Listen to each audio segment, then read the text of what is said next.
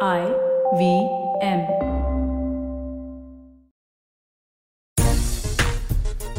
जैसे जैसे world cup के मैचेस आगे बढ़ रहे हैं टी ट्वेंटी क्रिकेट का रोमांच अपनी तरफ़, चरम की तरफ़ जा रहा है और अब इंतज़ार सबको हालाँकि रविवार का है, लेकिन रविवार से पहले भी शनिवार, शुक्रवार और गुरुवार आते हैं और मैचेस चल रहे हैं वर्ल्ड कप में। तो ज़ाहिर सी बात है, हम आज वर्ल्ड कप में जो मैच बीत गया, उसकी बात करेंगे, जहाँ पर इंग्लैंड ने बहुत शानदार प्रदर्शन किया। वही बात करेंगे ऑस्ट्रेलिया और श्रीलंका के बीच होने वाले मैच की और कुछ प्रैक्टिस सेशन में क्या कुछ हमने देखा। भारतीय टीम ने क्या कुछ गलतियाँ की थी, उसमें क्या कुछ सबक लेके प्रैक्टिस सेशन में वो काम करते नज़र आए उसमें भी बातचीत करेंगे। नमस्कार खेल नीति पर आपका स्वागत है। मैं हूँ राजीव मिश्रा अयाज सर और निखिल भाई हमारे साथ हैं। निखिल भाई पहले तो इंग्लैंड एक बड़े कंटेंडर के रूप में अचानक सामने आ गई। जिस तरह से वो दो मैचों में उन्होंने परफॉर्म किया है। और खास तौर से उनका बॉलिंग डिपार्टमेंट बहुत अच्छा कर रहा है। कैसे आप देख रहे हैं? पाकिस्तान और इंग्लैंड क्या इस समय दो सबसे बेहतरीन टीमें हैं इस वर्ल्ड कप की? राजीव भाई देखिए विश्व कप स्टार्ट होने से पहले हम सब जानते हैं कि इंग्लैंड की एक ऐसी टीम है जो अहम दावेदारी पेश करेगी। बहुत ही बैलेंस्ड साइड है। बैटिंग जिस तरीके से उनके पास है वो विस्फोटक अंदाज के बल्लेबाज हैं टॉप ऑर्डर के गेंदबाजी में वो धार नज़र आ रही है। वो तेज गति के गेंदबाज उनकी गेंदबाजी में पैनापन है। मोइन अली जिस तरीके से गेंदबाजी कर रहे हैं आदिल रशीद अच्छी गेंदबाजी कर रहे हैं तो वो अहम दावेदारी ज़रूर पेश करेंगी। अब क्योंकि आप वेस्ट इंडीज और बांग्लादेश के खिलाफ भी खेले हैं थोड़ी सी कम मतलब कमज़ोर टीमें रही हैं बगैर उनका अनादर किए हुए। मुझे लगा था कि शायद वेस्ट इंडीज एक थोड़ी सी और कड़ी टक्कर दे सकती है पर ऐसा हुआ नहीं। बट इसमें कोई दो राय नहीं है। इंग्लैंड की टीम अहम दावेदारी पेश करेगी अच्छी साइड। है आपको क्या लग रहा है ऐसा जिस तरह से दो मैचेस जीते इंग्लैंड ने वन साइडेड एकदम और खासतौर से जिस तरह से उनके गेंदबाज अच्छा कर रहे हैं और ज़्यादातर उनके जो गेंदबाज है वो ऑलराउंडर्स हैं। सबसे बड़ा एडवांटेज मुझे लग रहा है ये है इंग्लैंड टीम के साथ। बेशक देखिए Rajeev England actually number one है रैंक टीम आईसीसी हाँ, की रैंकिंग अगर आप टी ट्वेंटी की देखें तो नंबर वन रैंक टीम है तो पहले से ही ये तो दावेदार है। टूर्नामेंट शुरू होने से पहले और जो जिस तरह से इयन मॉर्गन की कैप्टनसी में ट्रांसफॉर्मेशन आया बदलाव आया है इंग्लैंड की व्हाइट बॉल क्रिकेट का दो हज़ार उन्नीस में वर्ल्ड कप जीते चार पाँच साल से हुआ ये बदलाव। तो मेरे ख्याल से उनके पास बहुत उपलब्धियाँ हैं बहुत विकल्प है कि किसको कब यूज़ करना है। मोइन अली और आदिल रशीद में अच्छे स्पिनर्स है तेज गेंदबाजी यानी आप देखें बेन स्टोक्स और जोफ्रा आर्चर की कमी भी नहीं महसूस हो रही है। अब एक ही सवाल बचा हुआ है कि क्या इयन मॉर्गन का फॉर्म सही हुआ है या नहीं आईपीएल के बाद? क्योंकि उनको, हमने देखा नहीं अब तक बैटिंग करते हुए। वरना Jason Roy Buttler Bairstow Dawid Malan जो है टी ट्वेंटी के बहुत ही माहिर बैट्समैन माने जाते हैं। तो बहुत अच्छी उनकी लाइनअप है और मेरे जो ज़ाहिर नज़र आ रहा है कि अगर मौका मिलता है तो छोड़ते नहीं। वेस्ट इंडीज में जिस तरह से पचपन में आउट कर दिया ये ज़रूर है कि थोड़ा रेकलेस बैटिंग की वेस्ट इंडीज ने। लेकिन जहाँ ओपनिंग मिली पूरा उसके ऊपर जकड़ डाल दी इंग्लैंड की गेंदबाजों ने। मौका ही नहीं दिया बच के निकलने के लिए। वैसे ही कुछ हम्म। बांग्लादेश के साथ भी किया है।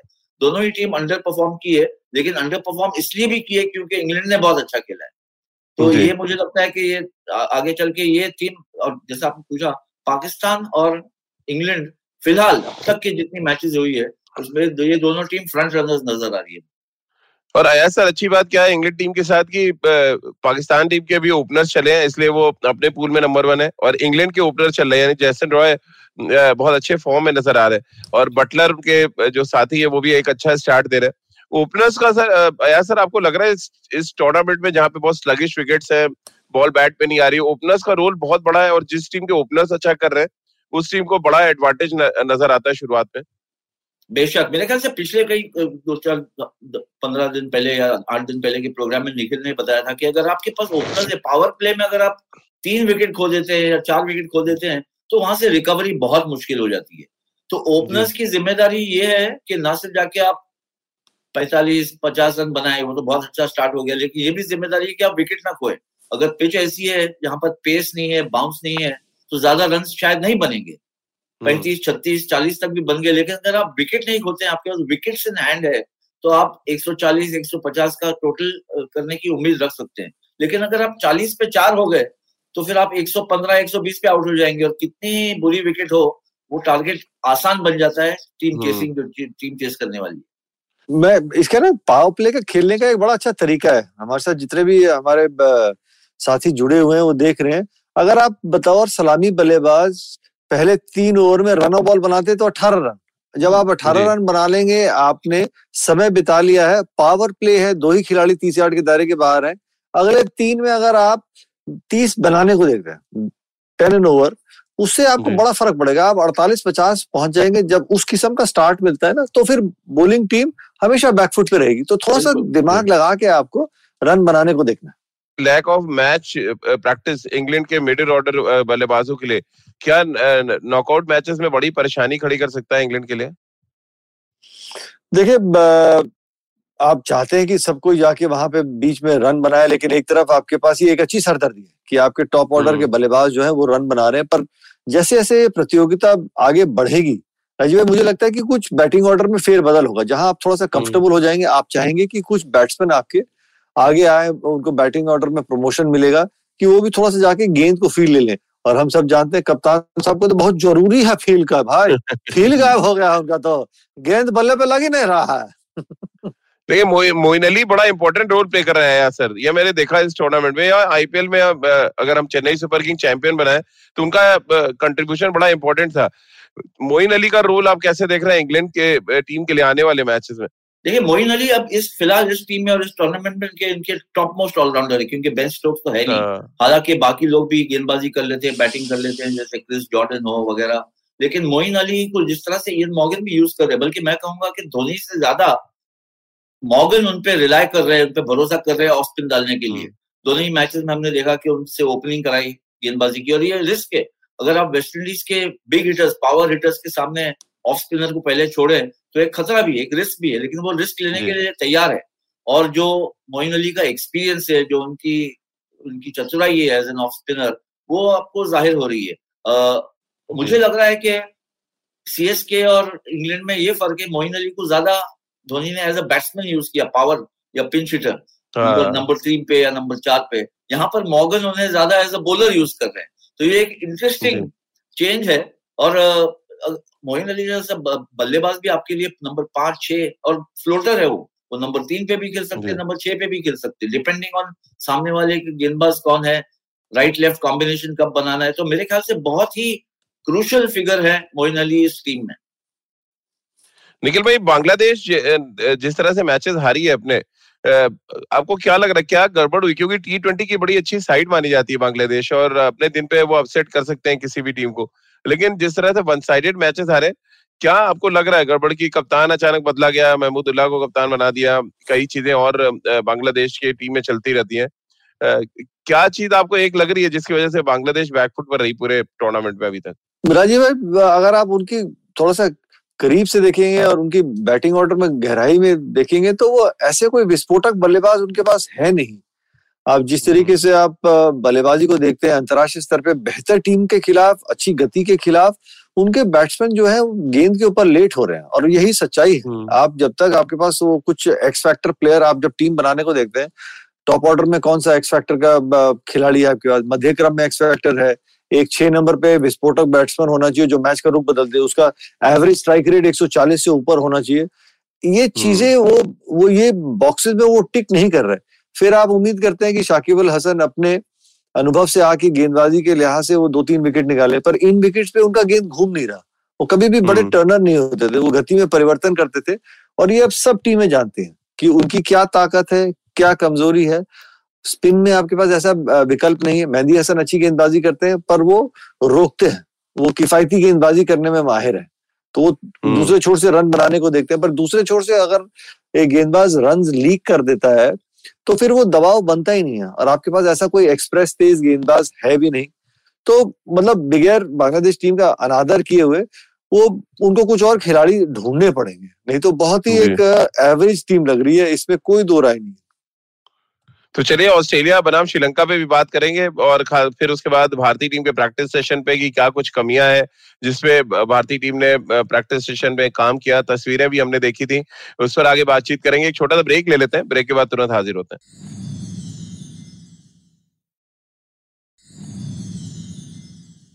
ब्रेक के बाद एक बार फिर आपका स्वागत है। श्रीलंका बनाम ऑस्ट्रेलिया मुकाबला है आज और सबकी निगाहें श्रीलंका पे लगी होंगी कि क्या वो एक उलट फेर यहाँ पर करने में कामयाब रहेंगे और उलट फेर का नाम मैं इसलिए दे रहा हूँ क्योंकि श्रीलंका बहुत यंग साइड लग रही है और ऑस्ट्रेलिया की बात करें तो पावर पैक्ड टीम लग रही है। हालाँकि उनके भी स्टार खिलाड़ी परफॉर्म नहीं कर पा रहे और ऐसे में मुकाबला बहुत दिलचस्प होगा।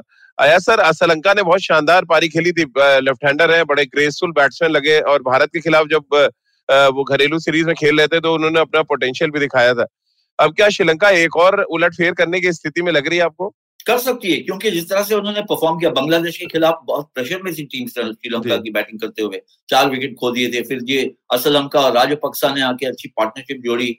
और ना सिर्फ़ हाँ ना सिर्फ़ पार्टनरशिप जोड़ी लेकिन जिस जिस अंदाज से खेले वो एक आक्रामक अंदाज और क्लीन हिटिंग और जिससे आपने बताया असलंका के पास एक ग्रेस भी है जो देखने में भी मज़ा आता है। तो हसरंगा जो है वो उनके पास अच्छे एक ऑलराउंडर है पावर हिटिंग भी कर सकते हैं लेग स्पिनर भी है। तो आप श्रीलंका के स्क्वाड या उनके प्लेयर्स के बारे में बात करें तो जबान पे इतने ज़्यादा उतरे नहीं है नाम लेकिन उनके पास पोटेंशियल बहुत अच्छा है। ऑस्ट्रेलिया की अगर आप बात करें तो हर क्रिकेटर को आप और चमीरा। हाँ जी हाँ चमीरा है लाहिरू कुमार है ये सब जो है गेंदबाजी भी अच्छी कर रहे हैं और अग्रेशन भी है। आपने देखा होगा बांग्लादेश के खिलाफ जो मैच हुआ उसमें तो ऐसा लग रहा था कि फड्डा होने वाला है दोनों ही टीम में। तो अंपायर को बीच में आना पड़ा वगैरह। यानी एक जोश है एक इंटेंसिटी है। ऑस्ट्रेलिया की टीम स्टार स्टडेड टीम है। एक से बढ़ एक से बढ़ के एक जो है दिग्गज खिलाड़ी है।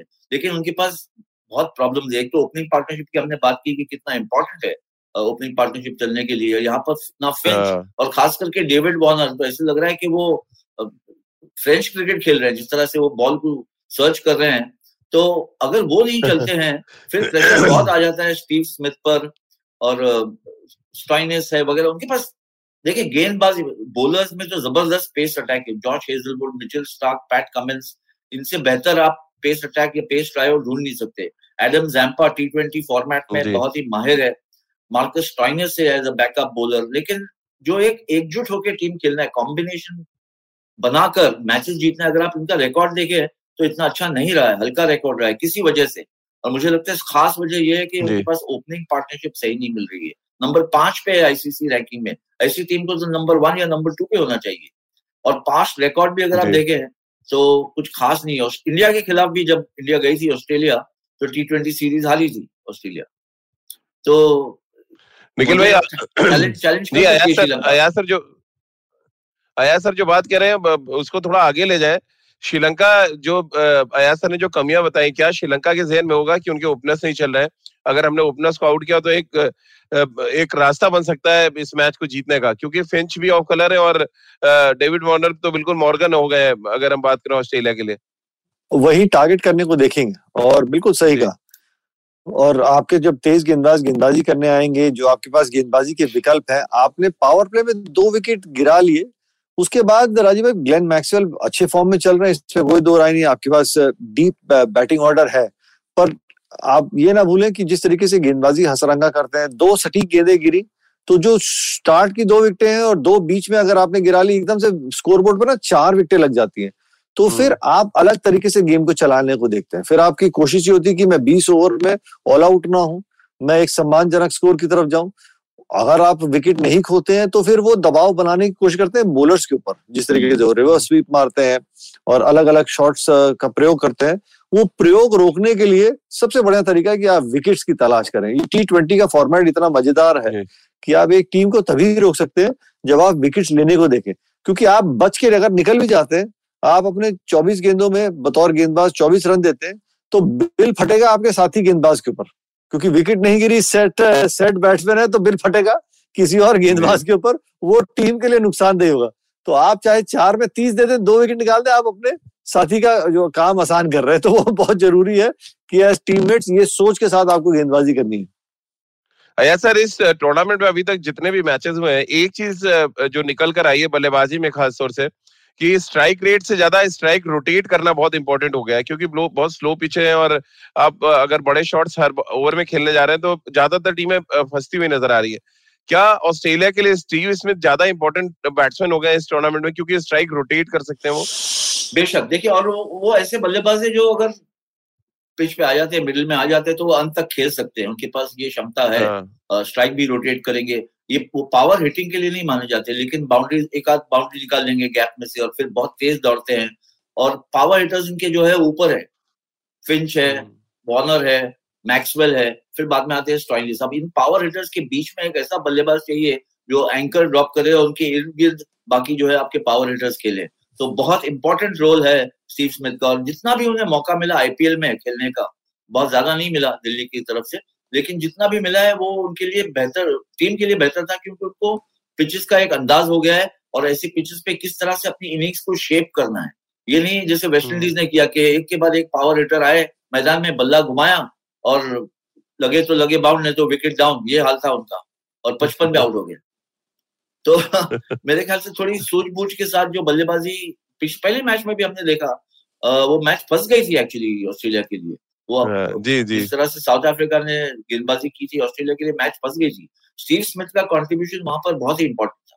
निखिल भाई अभी तक आठ मैचेस हुए वर्ल्ड कप में और छह मैचों में गेंदबाज मैन ऑफ़ द मैच किधर जाते हुए देख रहे हैं क्या? गेंदबाजों का वर्ल्ड कप तो नहीं होने वाला। कल चलिए जेसन रॉय बन गए मैन ऑफ़ द मैच लेकिन ओवरऑल तो गेंदबाज ही छाए हुए चाहे स्पिनर हो। और मज़े की बात ये कि यूएई के पिचेस में फास्ट बॉलर ज़्यादा बन रहे हैं मैन ऑफ़ जी और ये सबसे बड़ा जो विश्व कप की मेरे लिए उपलब्धि यही है कि एक अच्छा बैट और बॉल का कंपटीशन नज़र आ रहा है। तो टी ट्वेंटी के मुकाबले ऐसे सपाट पिचेस रहती है कि बॉलर बेचारा जो कहते हैं ना बगैर उनका अनादर किए हुए मैं भी एक गेंदबाज था कि हम लोग मजदूर हैं कि आके गेंदबाजी की और सामने छक्के खा रहे हैं इधर खा रहे हैं विकेट निकालना बड़ा मुश्किल है।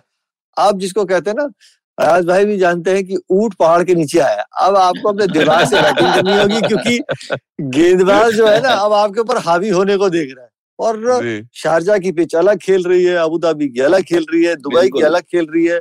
सेकंड इनिंग में शाम के मुकाबले में दस ओवर के बाद जो है वो गेंदबाजी के लिए भी एक परेशानी का सबब बनता है कि वो जब गेंद गीला हो जाता है तो बॉलर को भी कड़ी मशक्कत करनी पड़ती है। तो ये विश्व कप मैं मानता हूँ कि बहुत बढ़िया है क्योंकि बतौर टीम आपके सारे पहलू को टेस्ट किया जा रहा है। और तभी तो आप वो टेस्ट में पास हो तभी तो आप विश्व चैंपियन कहलाए जाएँगे। एक तरफा मुकाबला नहीं हो रहा। तो ये मेरे लिए बड़ा अच्छा विश्व कप है।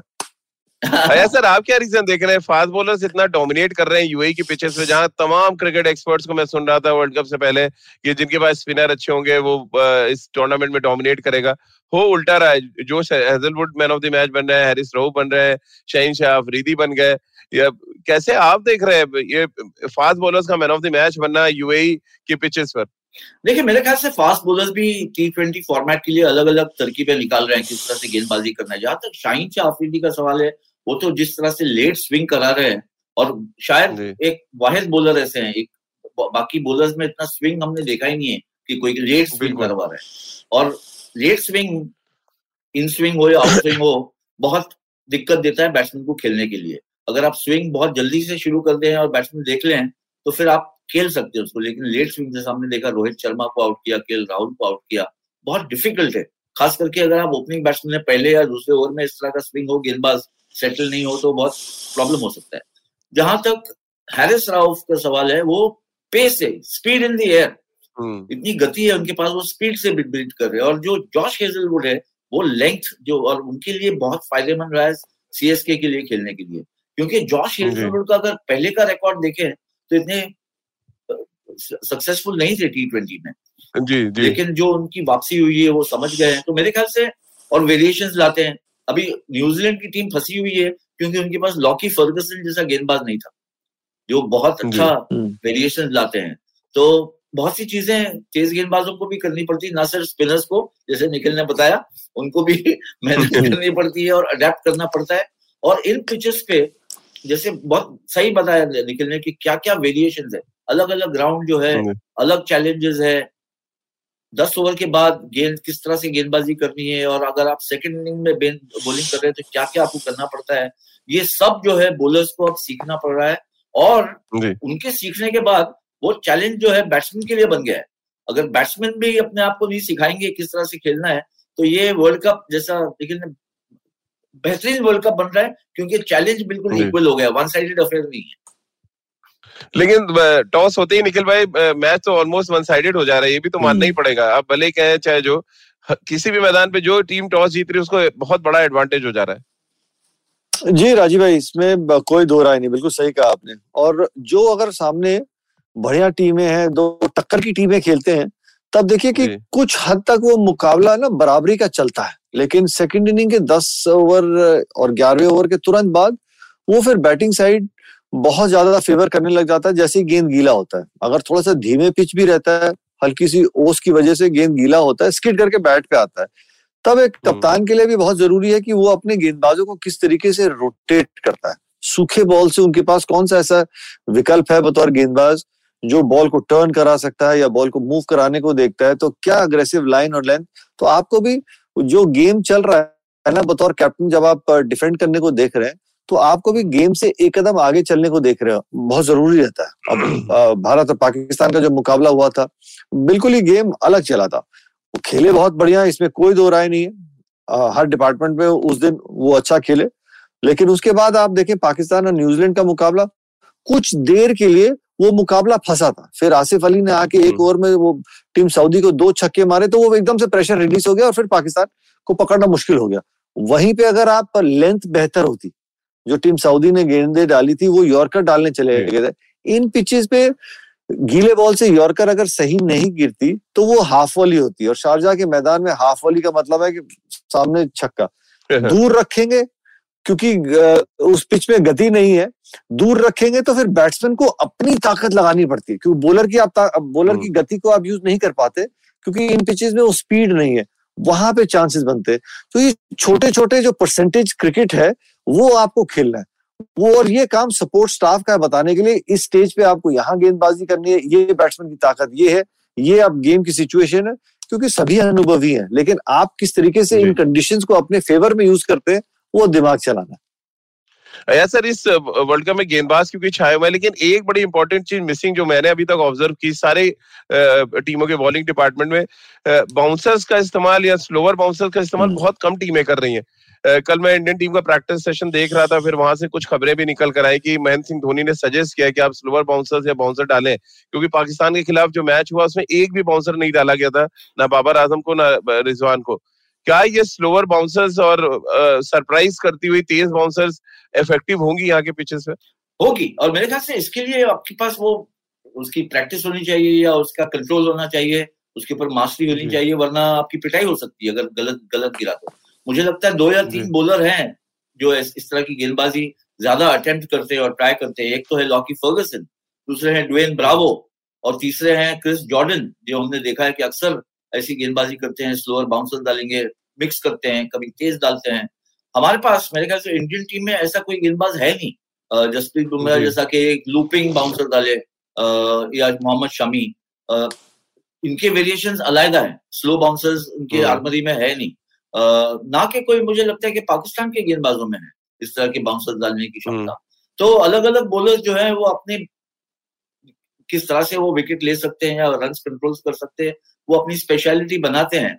अब ये है ज़रूर कि इतना क्रिकेट खेला जा रहा है और आईपीएल में भी लोग देख रहे हैं ना सिर्फ़ बायोलैटरल सीरीज़ में कि जैसे निकलने का कि कोचेस को या सपोर्ट स्टाफ को बताना चाहिए तो सपोर्ट स्टाफ यही काम कर रही है कि हर बोलर्स को या हर बैट्समैन को मैप करते हैं कौन किस तरह से खेल हम्म। रहे हैं और डेटा जो है फिर दे रहे हैं कैप्टन को चीफ कोच को मेंटर को वगैरह। और फिर वो बनाते हैं स्ट्रेटेजी के कौन से बल्लेबाज या कौन से गेंदबाज को किस तरह से खेलना चाहिए। तो मेरे ख्याल से बड़ा एक क्रिकेट जो है पहले टी ट्वेंटी खास करके पहले जैसा गेम रहा नहीं। जैसे फुटबॉल में बहुत ज़्यादा डेटा या हॉकी में बहुत ज़्यादा डेटा बेस्ड जो जो भी आपकी चाल होती है डेटा बेस्ड होती है उसी तरह टी ट्वेंटी क्रिकेट में अब शुरू हो गया है। चलिए तो एक और छोटा सा ब्रेक यहाँ पे ले लेते हैं और ब्रेक के बाद जब वापस आएँगे भारतीय टीम के प्रैक्टिस सेशन के बारे में बात करेंगे और एक अच्छी तस्वीर निकल कर आई इस प्रैक्टिस सेशन से उसके बारे में भी बात करेंगे। एक छोटे से ब्रेक के लिए रुक रहे हैं।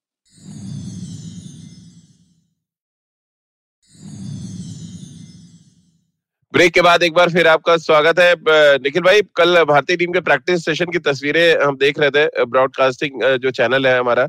और एक अच्छी तस्वीर थी कि हार्दिक पांड्या नेट्स पे गेंदबाजी करते थे हम्म। हमारे एक व्यूवर का सवाल भी बड़े देर से आ रहा है कि हार्दिक पांड्या नेट्स पे गेंदबाजी कर रहे हैं। क्या अब उनकी टीम में जगह पक्की मानी जाए? क्योंकि ऑलमोस्ट हटाने की डिमांड इतनी ज़्यादा हो गई थी कि लग रहा था कि टीम से छोड़िए उनको वापस देश ना भेज दिया जाए कहीं।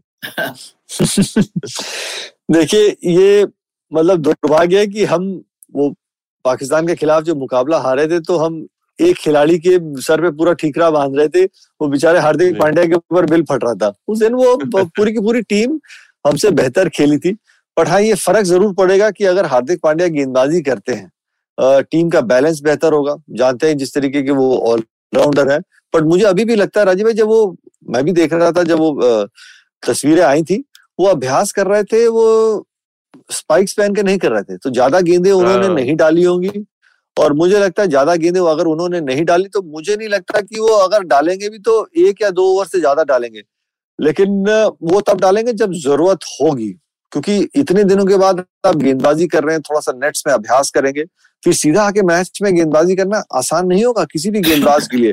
क्योंकि सब जानते हैं जैसे आपको बल्लेबाजी में मैच कंडीशंस में आके आपको बैटिंग करनी होती है तो वो एक अलग रिदम चाहिए होता है कि आप लगातार मुकाबलों में आप गेंदबाजी भी कर रहे हैं। तो मुझे नहीं लगता कि वो चार ओवर डालेंगे। अगर डालना पड़ा बहुत ज़रूरी रहेगा तो एक या दो ओवर से ज़्यादा नहीं डाल पाएँगे आपको लग रहा है यार सर अगर हार्दिक पांड्या गेंदबाजी नहीं करते बतौर बैट्समैन टीम में उनकी जगह बनेगी या, और या आपको लग रहा है ईशान किशन रिप्लेस कर सकते हैं उनको? मेरे ख्याल से बहुत प्रेशर है बहुत दुविधा में है टीम मैनेजमेंट फ़िलहाल कि अगर वो बॉलिंग नहीं करते हैं एक ओवर दो ओवर भी नहीं डाल सकते हैं तो फिर क्या इनफॉर्म हम्म। ईशान किशन को नहीं खिलाना चाहिए? रेपुटेशन हार्दिक पांड्या का और परफॉर्मेंस पास्ट परफॉर्मेंस सब मानते हैं कि वो किस तरह से फिनिशर रहे हैं फील्डर बहुत अच्छे हैं लेकिन फ़िलहाल और ये वर्ल्ड कप है ये चौदह नवंबर को खत्म हो जाएगा और आप इंडिया के लिए ये इकतीस अक्टूबर को भी खत्म हो सकता है अगर आप न्यूजीलैंड से हार गए तो। तो बहुत ज़रूरी है कि ये मैच जीते और अगर मैच जीतना है तो फिर ज़ाहिर है कि सिलेक्टर चीफ कोच जो भी हो टीम, टीम मैनेजमेंट है विराट कोहली महेंद्र सिंह धोनी मेंटोर के आप अपने उस ग्यारह को मैदान पर उतारे जो हर एक जो है वो मैच विनर इन फॉर्म हो। अगर आपके पास एक या दो ऐसे सिचुएशन है या प्लेयर्स है जो हल्के हैं तो आपको मैच हरा सकते तो ये चांस लेना बहुत डिफ़िकल्ट है बहुत क्योंकि मैं नहीं कह रहा हूँ कि Hardik Pandya actually is a very good match winner is a brilliant player लेकिन फ़िलहाल ये प्रॉब्लम है कि अगर वो गेंदबाजी नहीं कर रहे हैं उनका बैट जो है फायर नहीं कर रहा है तो फिर क्या उन्हें खिलाना चाहिए कि एक और इनफॉर्म प्लेयर जो बैठा है उसको ले आए? निखिल भाई दो सवाल पृथ्वी जी के एक तो गुप्तिल के बारे में वो कह रहे हैं न्यूजीलैंड के लिए गुप्तिल डाउटफुल है। अभी फॉर्ग्यूसन नहीं था अब गुप्तिल का जाना क्या भारतीय टीम के लिए अच्छा होगा? और दूसरा हार्दिक के लिए उनका एक सुझाव है कि वो कह रहे हैं कि हार्दिक को इंस्टाग्राम पे जाना चाहिए वापस। जी, वो तो वो पहुँच जाएँगे, उसमें कोई दो राय नहीं है, पृथ्वी जी, लेकिन इसमें कोई दो राय नहीं है जो आपने कहा ना, कि अगर मार्टिन गप्टिल नहीं खेलते तो वो फिर भारतीय टीम के लिए वो एक अच्छे संकेत होंगे, क्योंकि फिर आपके दो लगभग मैच विनर्स नहीं है लॉकी फर्गसन नहीं है और मार्टिन गप्टिल नहीं है, जो शुरुआत के पहले छह ओवर में किसी भी गेंदबाजी के खिलाफ वो परेशानी का सबब बन सकते हैं, इसमें कोई दो राय नहीं है तो ये भारतीय टीम के लिए बहुत बढ़िया संकेत है। पर मेरी एक और सोच है राजीव भाई कि न्यूजीलैंड के खिलाफ क्योंकि ये बहुत ही बड़ा और अहम मुकाबला है। भारतीय टीम ज़रूर बढ़िया तरीके से बाउंस बैक करेगी। आपके पास 48 गेंदे हैं जिसमें से 24 मिचेल सेंटनर की हैं और ई सोडी की हैं। उस लिहाज से अगर आपको हल्की सी भी डाउट हो रही है अगर हार्दिक पांड्या के बल्ले से रन नहीं निकल रहे तो क्या एक और लेफ़्ट हैंडर को आप टीम में डाल सकते हैं? मैं जानता हूँ कि ऋषभ पंत है रविंद्र जडेजा है ईशान किशन को लाएँगे तो क्या हम वो 48 गेंदों को और बेहतर तरीके से कैपिटलाइज कर पाएँगे? नहीं तो अगर आप पूरी तरीके से कॉन्फिडेंट है कि जी हाँ हार्दिक पांड्या हमारे लिए वो काम कर देंगे क्योंकि अब लॉकी फर्गसन भी नहीं है यही कॉम्बिनेशन के साथ चलेंगे क्योंकि एक संकेत ये भी तो देना कि हम पहला मुकाबला हारने के बाद वो कोई पैनिक बटन नहीं क्रिएट किया। हम्म। आप नहीं चाहते कि ड्रेसिंग रूम में भी कोई पैनिक हो तो उस लिहाज से ये बड़ा कठिन निर्णय रहेगा कप्तान और पूरे सपोर्ट स्टाफ के लिए भी। गेंदबाजी में बहुत ज़्यादा काम हुआ है सर, कल प्रैक्टिस सेशन में और जो जर्नलिस्ट थे, उनसे बात हो रही थी मेरी।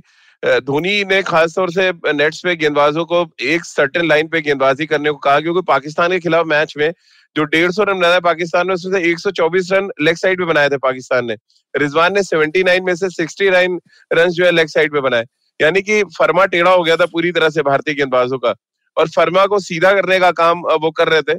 और शरदुल ठाकुर पे बहुत ज़्यादा ज़ोर था उनका। अब ये चेन्नई सुपर किंग का फेथ है, हम कहें, या अच्छे फॉर्म में शरदुल, इसलिए धोनी उनके साथ ज़्यादा काम करते दिखे ये आप बताया जरा। देखिए, एक तो ज़रूर फेथ तो है, क्योंकि अगर आपके साथ एक प्लेयर जुड़ा हुआ है, आपकी टीम के साथ और अच्छा परफॉर्म करता है, और आप जब उसको एडवाइस देते हैं या कुछ, यू नो, कि आप इस तरह से करें और वो प्लेयर करता है तो भरोसा और बढ़ जाता है। लेकिन मुझे लगता है शार्दुल का performance all round under Virat Kohli उसको इंग्लैंड में जब टीम गई या ऑस्ट्रेलिया गई अजिंक्य रहाने के अंदर भले ही टेस्ट क्रिकेट में हो उनका फॉर्म बहुत अच्छा था और वो उस तरह के प्लेयर नज़र आते हैं कि हर ओकेजन पर वो बेटर कर सकते हैं अपना बेहतर करना चाहते हैं। तो एक अच्छा ऑप्शन है अगर तेज गेंदबाज में और Mahendra Singh Dhoni as a captain CSK के लिए हो या इंडिया के लिए हो उनका एक मंत्र हमेशा से रहा है कि आप प्रोसेस को सही रखें। अगर आप प्रोसेस में हम्म। कहीं झिझक गए ये आपकी लाइन जैसे हट गई लेग स्टम्प की तरफ़ ज़्यादा गई और खास करके अगर आप एशियन या सब कॉन्टिनेंट के बैट्समैन है जैसे बाबर आज़म हो या रिजवान हो तो बहुत हैवी पनिशमेंट देंगे आपको। अगर इंडिया के खिलाफ इंडियन बैट्समैन के खिलाफ कोई मिडिल और लेग पर ही डालते रहे तो इंडिया के बैट्समैन तबाही कर देंगे। बचने नहीं देंगे उस गेंदबाज तो वो आपको देखना होगा कि किस तरह से आप लाइन पकड़ के चलते हैं। अगर आप लाइन में लाइन और लेंथ में गलतियाँ आती रही और छोटा सा टूर्नामेंट छोटी सी मैच होती है बीस ओवर की। निखिल बहुत अच्छी अभी बात की उन्होंने अड़तालीस गेंदों की। किस तरह से आप उसको अगर अड़तालीस में आपने एक्सपेक्ट किया है कि साठ रन बनेंगे या चौसठ बनेंगे एक लेफ़्ट हैंडर को लाने से पचहत्तर रन बन जाते हैं that's a winning winning margin आठ नौ दस रन exactly. तो सामने वाली टीम भी इसी तरह सोच रही है कि इनके ऐसे गेंदबाज है कि ये जो है लाइन से भटकते हैं और इनके ऊपर ज़्यादा ज़ोर दे और इनसे जितना इनके चार ओवर से बजाय इसके के चौबीस पच्चीस रन हम एक्सपेक्ट करें यहाँ से बत्तीस रन अगर मिल जाते हैं तो ये विनिंग हमारे लिए मार्जिन हो सकता है। तो ये एक बड़ा एक ज़बरदस्त खेल होता है दिमाग का भी और स्किल्स का भी। जी। निखिल भाई चलते थे एक सवाल कसाट साहब का ले लेते हैं। उनका कहना है कि अगर हार्दिक फिट है और दो ओवर भी डालते हैं क्या भारतीय टीम को एक एक्स्ट्रा स्पिनर खिलाना चाहिए? क्योंकि भूवी ऑफ़ कलर है पूरी तरह से और बॉलिंग को थोड़ा बैकअप की ज़रूरत है। जी आप ये सोच सकते हैं। इसमें कोई दो राय नहीं है क्योंकि जिस तरीके से वरुण चक्रवर्ती भी गेंदबाजी कर रहे थे वो लेंथ नहीं मिल पा रही थी उनको। मुझे लगा कि हम्म। थोड़ा सा घबराए हुए थे इसलिए सारी गेंदे में शॉर्ट पिच है और एक स्पिनर कब आगे नहीं डाल पाता उसको डर रहता कि आगे डालूँगा तो मुझे मार पड़ेगी तो वो हाँ, मार खाने से डर रहे हैं। हम्म। और एक स्पिनर अगर मार खाने से डरेगा तो वो विकेट नहीं ले पाएगा। तो आपको अनुभव के साथ जाना पड़ेगा ये विश्व कप है आप अपनी कला को बैक कीजिए लेकिन अब उम्मीद करता हूँ कि महेंद्र सिंह धोनी भी वहाँ पे मौजूद है वरुण चक्रवर्ती से बात करेंगे। बट ये बुरा विकल्प नहीं या आप शार्दुल को लेके आए गेंदबाजी के लिए या आप रविचंद्रन अश्विन को लेके आए तो आपके पास स्पिन का डिपार्टमेंट और मज़बूत हो जाएगा।